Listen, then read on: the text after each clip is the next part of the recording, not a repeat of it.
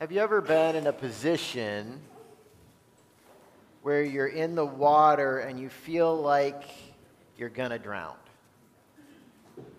I remember I went to a summer camp. They had a big lake. And they had a lot of water activities you could do on the lake and, and enjoy that kind of stuff. They had canoeing and all sorts of things. But I remember in order to be a part of those activities, you had to do a swim test. How many of you have ever had to do a swim test? Okay, you've had to do that swim test. Well, I took swimming lessons when I was little, but I wasn't the best of swimmers, so I was nervous about taking the swim test. You had to tread water for a certain amount of time. Well, I remember I got in, and they have you get in like there's docks and there's steps, and so they had you get down into the water, and you'd start treading water. Well, I started doing that, but then I started getting pain in my leg. My legs started to cramp up. And I remember I, I started to struggle. This isn't very far in, by the way. I started to struggle and, and I started to panic, and soon I reached out and I grabbed for the pier there. That feeling, not that I'd made, that I'd that I'd failed the swim test, but that feeling like maybe I'm not going to make it. I remember the pain in my leg just trying to get up, though, that ladder back onto the dock. We're working through our series called A Rebellious Heart, talking about the book of Jonah. Jonah is attempting to flee God's presence. He's attempting to escape and get away from God. God commanded him to go to Nineveh, and Jonah immediately arose. That was good. But then he travels in the wrong direction. Jonah goes down to Joppa.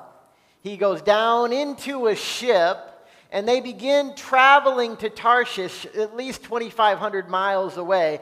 Jonah is trying to get as far away imaginable from where God is sending him.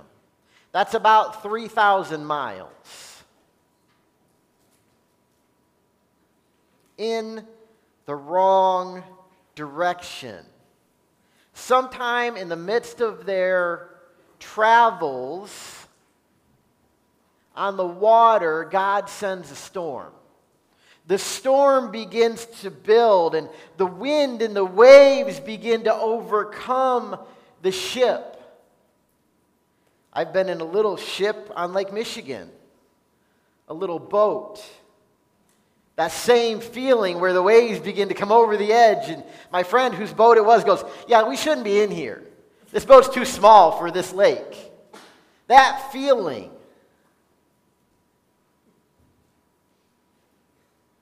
They begin to take in water, and, and the sailors begin to pray out to their gods.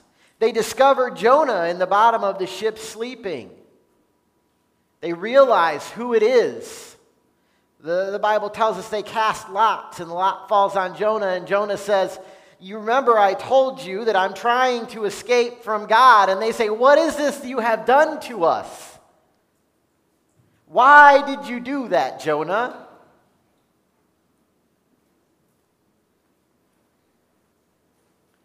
So Jonah tells them they need to throw him overboard. So, as far as the sailor's story is concerned, they throw him over. The wind and the waves die down. They fulfill their vows. And then I don't know if they know what happens after that. But the story doesn't end there. The story's not complete, although it could. There are lots of cliffhangers in this book where we could be left going, okay, I guess he drowned in, at sea.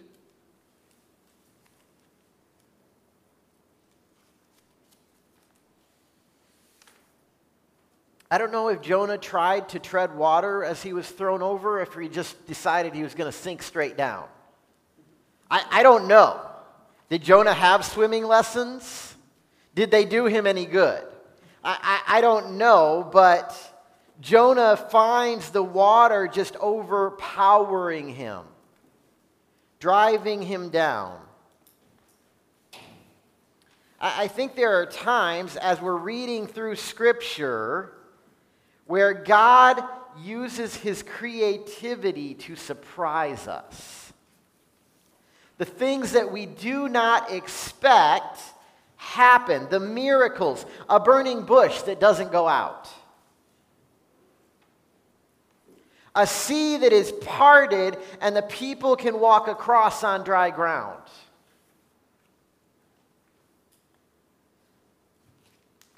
A donkey who talks to the person riding him.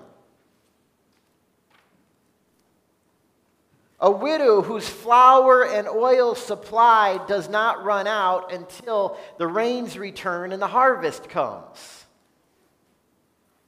The earth stopping its rotation for part of a day. Those are the Old Testament miracles, just a sampling of them.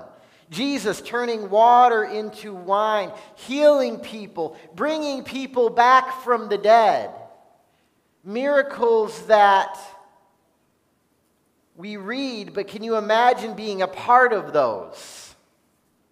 And witnessing God's creativity in those miracles. Well, God decides to do one of those miracles in Jonah's life. And while we get to read it, Jonah got to experience it. Jonah chapter 1, verse 17. And the Lord appointed a great fish to swallow up Jonah, and Jonah was in the belly of the fish three days and three nights. The Lord appointed a great fish to swallow up Jonah.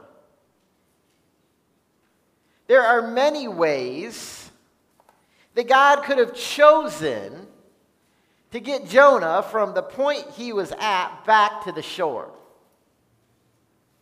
He could have provided some driftwood that Jonah clung to and carried him back to shore. He could have miraculously spread the sea and Jonah could have walked back. But God decided to do something unique for Jonah.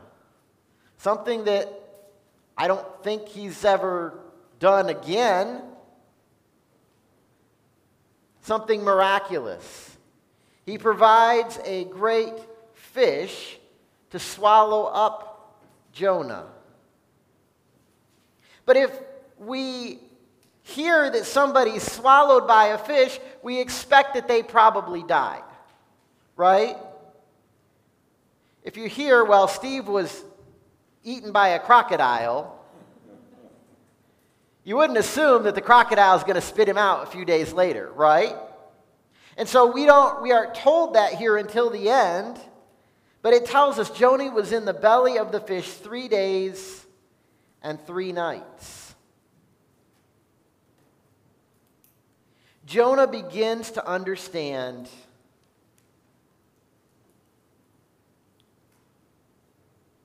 the complexity, the depth of what God is calling him to here that it's not possible for him to run away. And then Jonah's prayer, as we read through this, from verse 1 through verse 9, Jonah's prayer is in a little bit different context.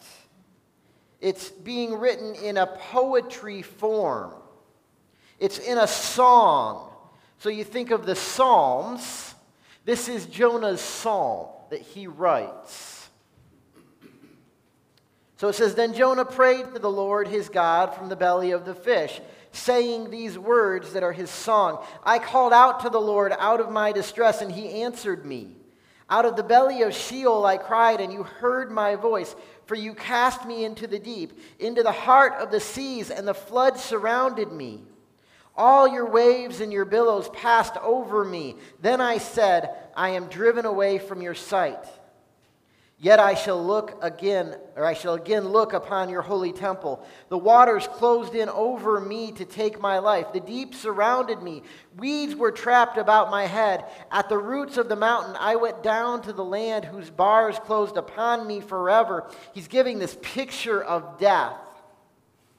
Yet, you brought up my life from the pit, O Lord my God. When my life was fainting away, I remembered the Lord, and my prayer came to you into your holy temple.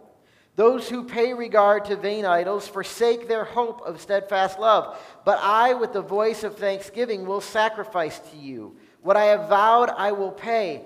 He says, Salvation belongs to the Lord. And then we move back into this narrative Verse 10 And the Lord spoke to the fish, and it vomited Jonah out upon the dry land. Being that this section is written in poetry, it needs to be treated a little bit different than the rest of the book. The rest of the book is in a narrative, matter of fact kind of way and Jonah's psalm has a lot of imagery showing that he knows about the book of Psalms. He's read David's psalms. He's memorized them. Some of this is quoted, but he also uses a lot of metaphors. But this doesn't make his experience any less real. It doesn't make it any less true. This is true. Jonah was in a terrifying position, but rather than read this part in a completely literal way, we need to take this as Jonah communicating his feelings, Jonah communicating his experiences through images. Trying to communicate the depth of what he felt through these images of language of songs. Because there are times that songs speak deeper to us than it would if we just said, Yep, and I said this to God, and that was the end of it. And so Jonah chooses to communicate this through a song. There's also a measure of this that it's from a chiastic structure. So the beginning of it echoes the end of it. So if you look at the A, B, C, and the X, they're all kind of leading to and away from Jonah's low point. The Lord sends a fish to swallow Jonah, and Jonah begins to pray verse 17 in chapter 2, verse 1. The end, you see the Lord commands the fish to jo- vomit Jonah out. So there's these reactions to what is happening to Jonah. B, Jonah calls out to God in distress from Sheol. The other end, B, Jonah calls out to God in rejoicing from his temple. C, Jonah descends down into the sea and closer to death. C, God pulls Jonah up from the pit. And then Jonah X is at his lowest point, verses 5 and 6. And so the way this is written in poetry or song form, it's a response. That the first three sections are, or the last three sections are a response to the first three sections. Jonah begins in his life to take steps in the right direction. He's still not there. Not going to leave you hanging here, but just so you know, we get to the end of the book and we're still not sure if Jonah's made it there yet. But Jonah is beginning to take these steps in his spiritual walk. But there's a big idea that kind of is overarching in the whole book of Jonah, and it is this God's discipline is saturated with mercy. God's discipline is saturated with His mercy. His mercy, His grace runs all throughout. Mercy is God withholding the things that we do deserve. Grace is God giving us what we do not deserve. God's discipline is saturated with Him withholding the things, the judgment that we do deserve. I mentioned a couple weeks ago this verse from Jonah chapter 4, verse 2. It says, And he, Jonah, prayed to the Lord and said, O Lord, is not this what I said when I was yet in my country? That is why I made haste to flee to Tarshish, for I knew that you were a gracious God and merciful, slow to anger, abounding in steadfast love, and relenting from disaster. That picture uh, that God gave to Moses, he's echoing that. Jonah knew the Old Testament texts, he'd memorized them, but yet Jonah did not have a heart relationship with God. When times turned rough, when there was something difficult asked of him, he ran away. He got out of Dodge. He tried to escape. So, what do we see as far as God's mercy being shown in discipline? First, God's discipline is for the purpose of restoration. God's discipline is for restoration. Jonah comes to a point of recognizing who God is in the depths of the sea. It took Jonah getting to his lowest point to turn around from a heart perspective. You see, Jonah had proclaimed back in Jonah 1, verse 9, he said, I am a Hebrew, and I fear the Lord, the God of heaven, who made the sea and the dry land. That was a knowledge thing. He feared him from a knowledge standpoint. I know who God is, I know the miracles he's done but his heart wasn't there. His heart wasn't serving God. So it took this trial, this step in Jonah's walk, for him to get to a point where his heart begins to turn. God is disciplining for restoration. There's this term in verse 17, you see it there, and the Lord appointed a large fish. It's used several times in the book of Jonah.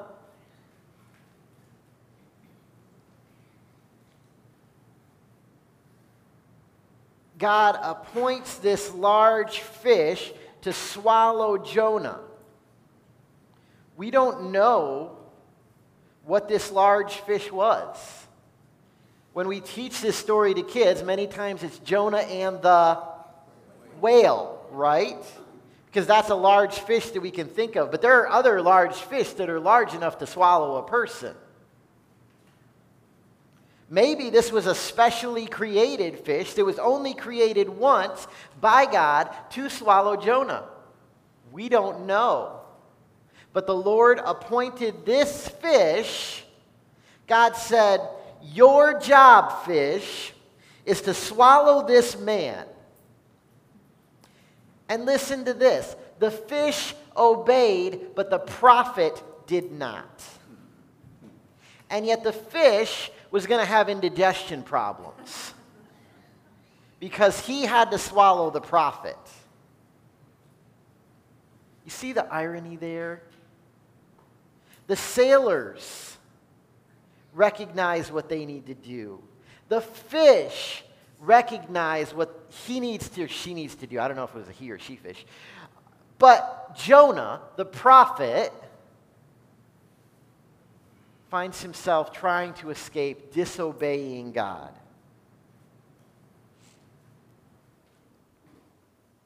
God chooses to discipline those he loves. In the book of Hebrews, chapter 12, it says this For the Lord disciplines the one he loves and chastises every son whom he receives. God disciplines because he loves.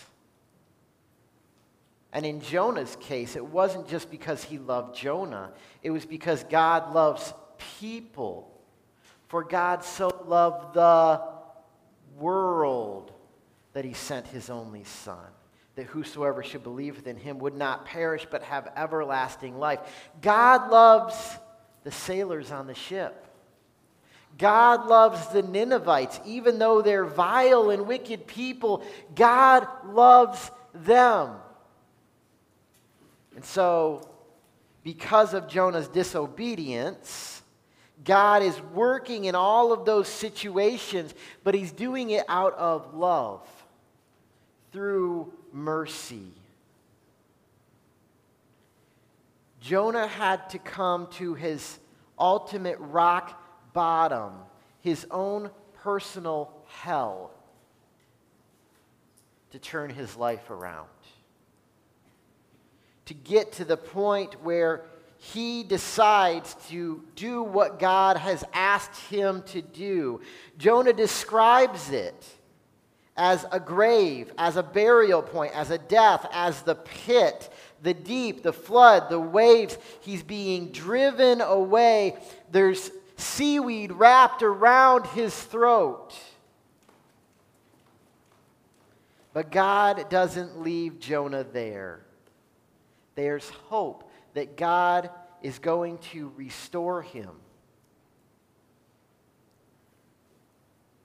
The second point uh, how God's mercy abounds in discipline Despite our pride, God still answers our prayer. Despite our pride, God still answers our prayer. I don't know exactly the timing of all of this. I read one commentary this week that he thought that Jonah had died and God brought him back to life. That is not what, how I read this. Um, I think it took Jonah three days and three nights in his stubbornness to get to the point of praying. Because I think all of this was a pride thing. I think Jonah in the belly of the whale, three days and three nights in a stinky, smelly, slimy, cold, uncomfortable position was what it took for him to turn around.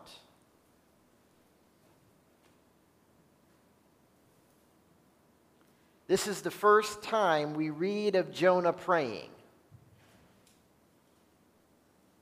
The sailors had called out, just like God had called out to Jonah. The sailors called out and said, Pray to your God. We're never told that he prayed there. He said, This is what I did. You should cast me over. Here is where Jonah prays. And it says that he called out to the Lord, that calling out that we keep hearing echoed in the book of Jonah.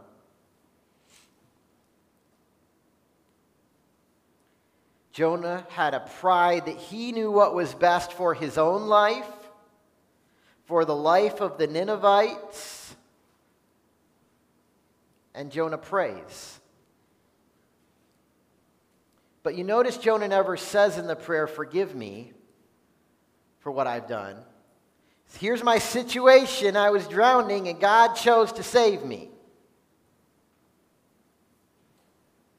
This prayer is not really a prayer of repentance, but more a prayer of thanksgiving that what God had chosen to do in the midst of this situation. Jonah basically is stating that he's going to fulfill his prophetic responsibility. But as we will see in the next couple of weeks, Jonah is still reluctant.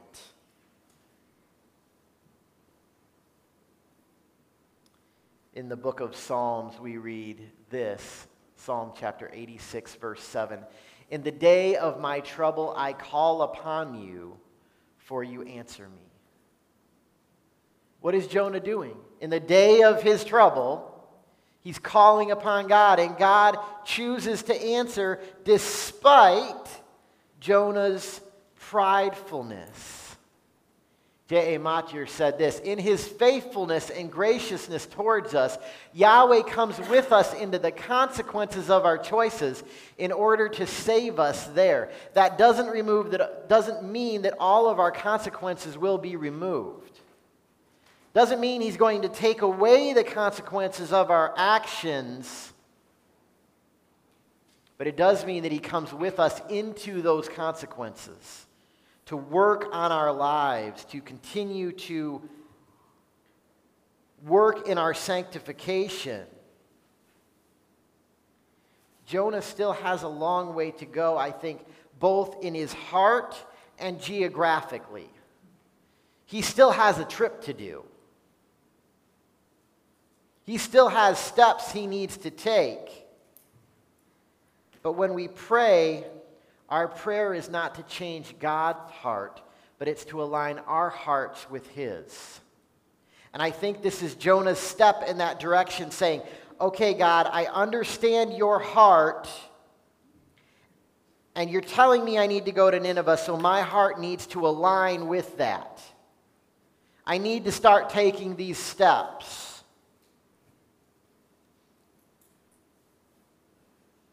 The third point our pride causes skewed perspectives. Pride is a fixation on our own attitude and agenda. Pride is the fixation on I or me. It's all about myself. I read through this text several times this week, and it always amazes me how many times the word I, me, or my is in the text. It's over 25 times. I think it is 25 times in the text. What is Jonah focused on? I, me, me, my. There's a pridefulness that Jonah is all completely focused on himself. Jonah has an orbiting problem. Jonah thinks the world revolves around him or that God needs to serve him. But he's mistaken. You see, pride says, I know what's best for me. I know what's best for everyone else. I'm going to do this my way. I'm the ruler over my life. What's the problem there? We're putting ourselves in the place of God. That's what pride does in our lives.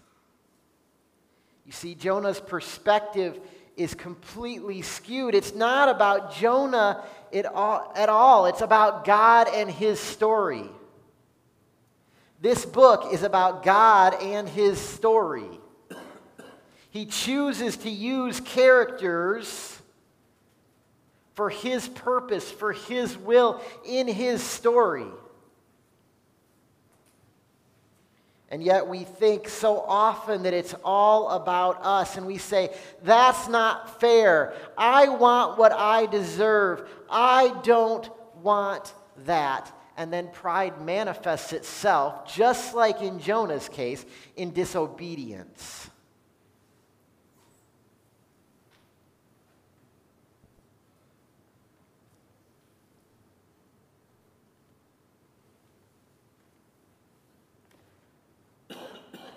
I say, I know what's best for me. How many times have I thought those thoughts this last week or this last month or this last year? I know what's best for me. I know what's best for other people. I'm going to do this my way. What do we hear from our culture? What's a resounding phrase we've been hearing lately? It's my body, it's my choice. What does that statement come out of? Pride. Pride that I think, we think, we know what's best. That we are placing ourselves in the place of God. People don't understand that, like Jonah, life doesn't revolve around them and their choices life, we, creation was created to bring glory to God, not to bring glory to me.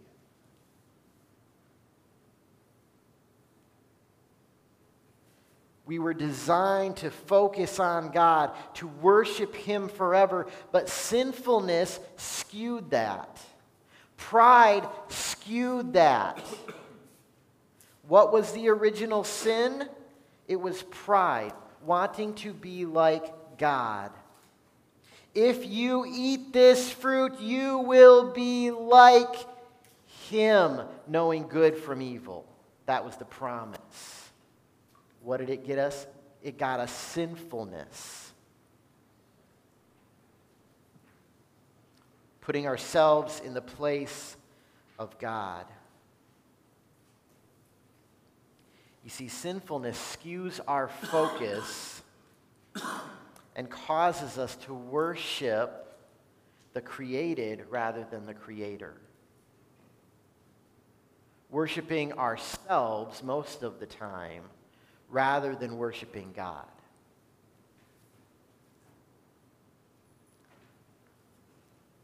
But there's good news. God's mercy provides hope.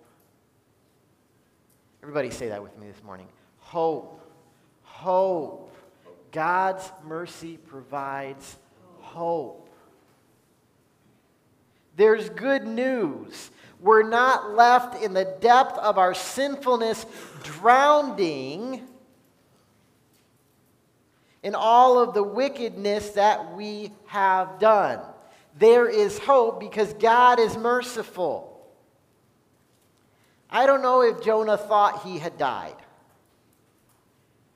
We put these pictures up sometimes of Jonah in the fish with a nice table and a lantern with a pen writing down this song he's writing.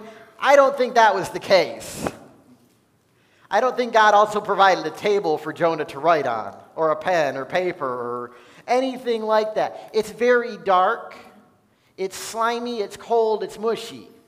It's stinky, it's smelly, it's wet.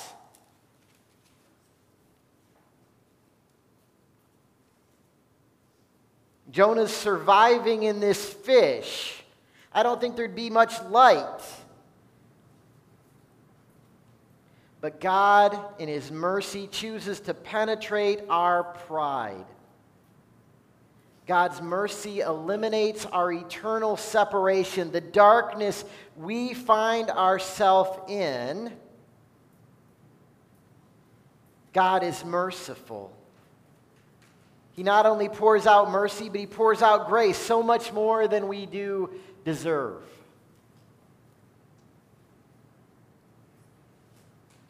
God's discipline on Jonah is restrained in order to correct Jonah not to destroy him.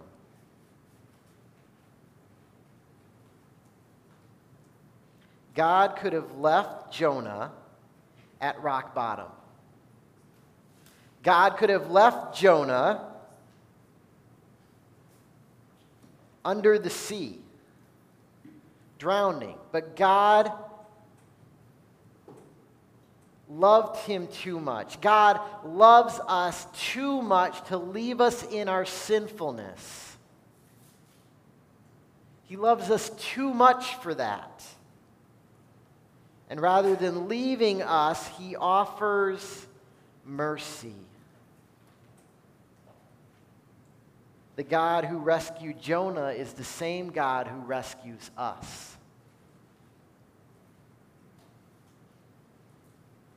God displays his mercy to Jonah, and yet he displays greater mercy to us. Peter writes this in 1 Peter 3:18, "For Christ also suffered once for sins, the righteous. Christ was righteous, he was perfect, he was without sin, he was holy for the unrighteous, for all of those with sinfulness, wickedness, evil. If we have a choice between wickedness and righteousness, most of the time we're going to choose the wickedness. God died for those people that he might bring us to God, being put to death in the flesh, but made alive in the spirit. What did we do in all of this? We were wicked. That's what we did. What did Christ do in all of this? Christ the righteous suffered once for sins so that we would be made alive in the Spirit. How undeserving we are of His great grace and mercy. But that isn't the point. He is merciful despite our wickedness. Our stories are similar to Jonah's stories. All of us are on a path of rebellion, a path of sinfulness. Yet God descends into the depths of our sinfulness, humbling Himself, leaving His glory in order that He might lift us up out of the pit of despair. We're given a new hope because of his great mercy. Paul writes this to Timothy in 1 Timothy 4 For to this end we toil and strive, because we have our hope set on the living God, who is the Savior of all people, especially of those who believe. God is the Savior of those who believe. We have our hope set on something much greater, much bigger much better. Because we have our hope set on a living God.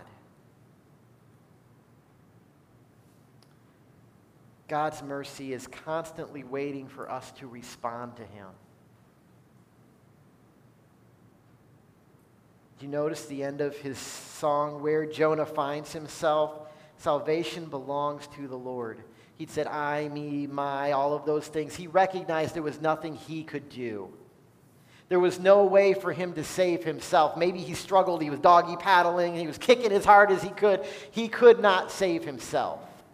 Salvation belongs to the Lord.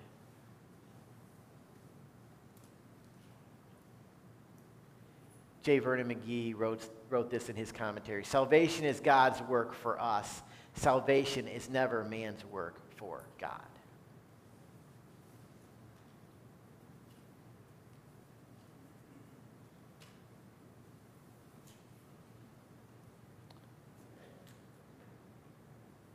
Our salvation is not dependent on us. Our, dependent, our, our salvation is dependent on God and the work that He has already done through Jesus Christ on the cross, paying for our sins. God's mercy is waiting for me to respond. What is our duty? What are we called to do? We're called to cry out in mercy. Like Jonah cried out. In mercy. Would you pray with me? Father,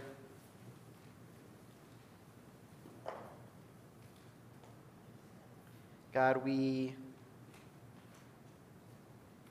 recognize there are times in our lives when we're not listening to you, we're not obeying the things that you've called us to obey. God, I don't we don't desire to be driven to that rock bottom point, but at times it's required of us to get there, to turn around.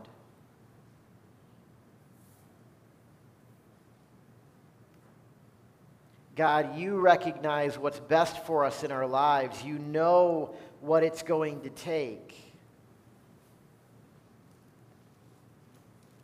And God, in those moments, we ask, even in the hard times, that you do the things in our lives that will drive us closer to you. God, for Jonah, that was a whale, literally, that needed to drive him closer to you. But for each of us, you work in our lives in personal and unique ways. God, choose the way that works in our life the best to draw us closer to you day after day so that we surrender our lives to you so that it's not about the I, me, and my, but it's about the he, him, and your. Because you are worthy of all of our honor and glory and praise. Pray this in Jesus' name. Amen.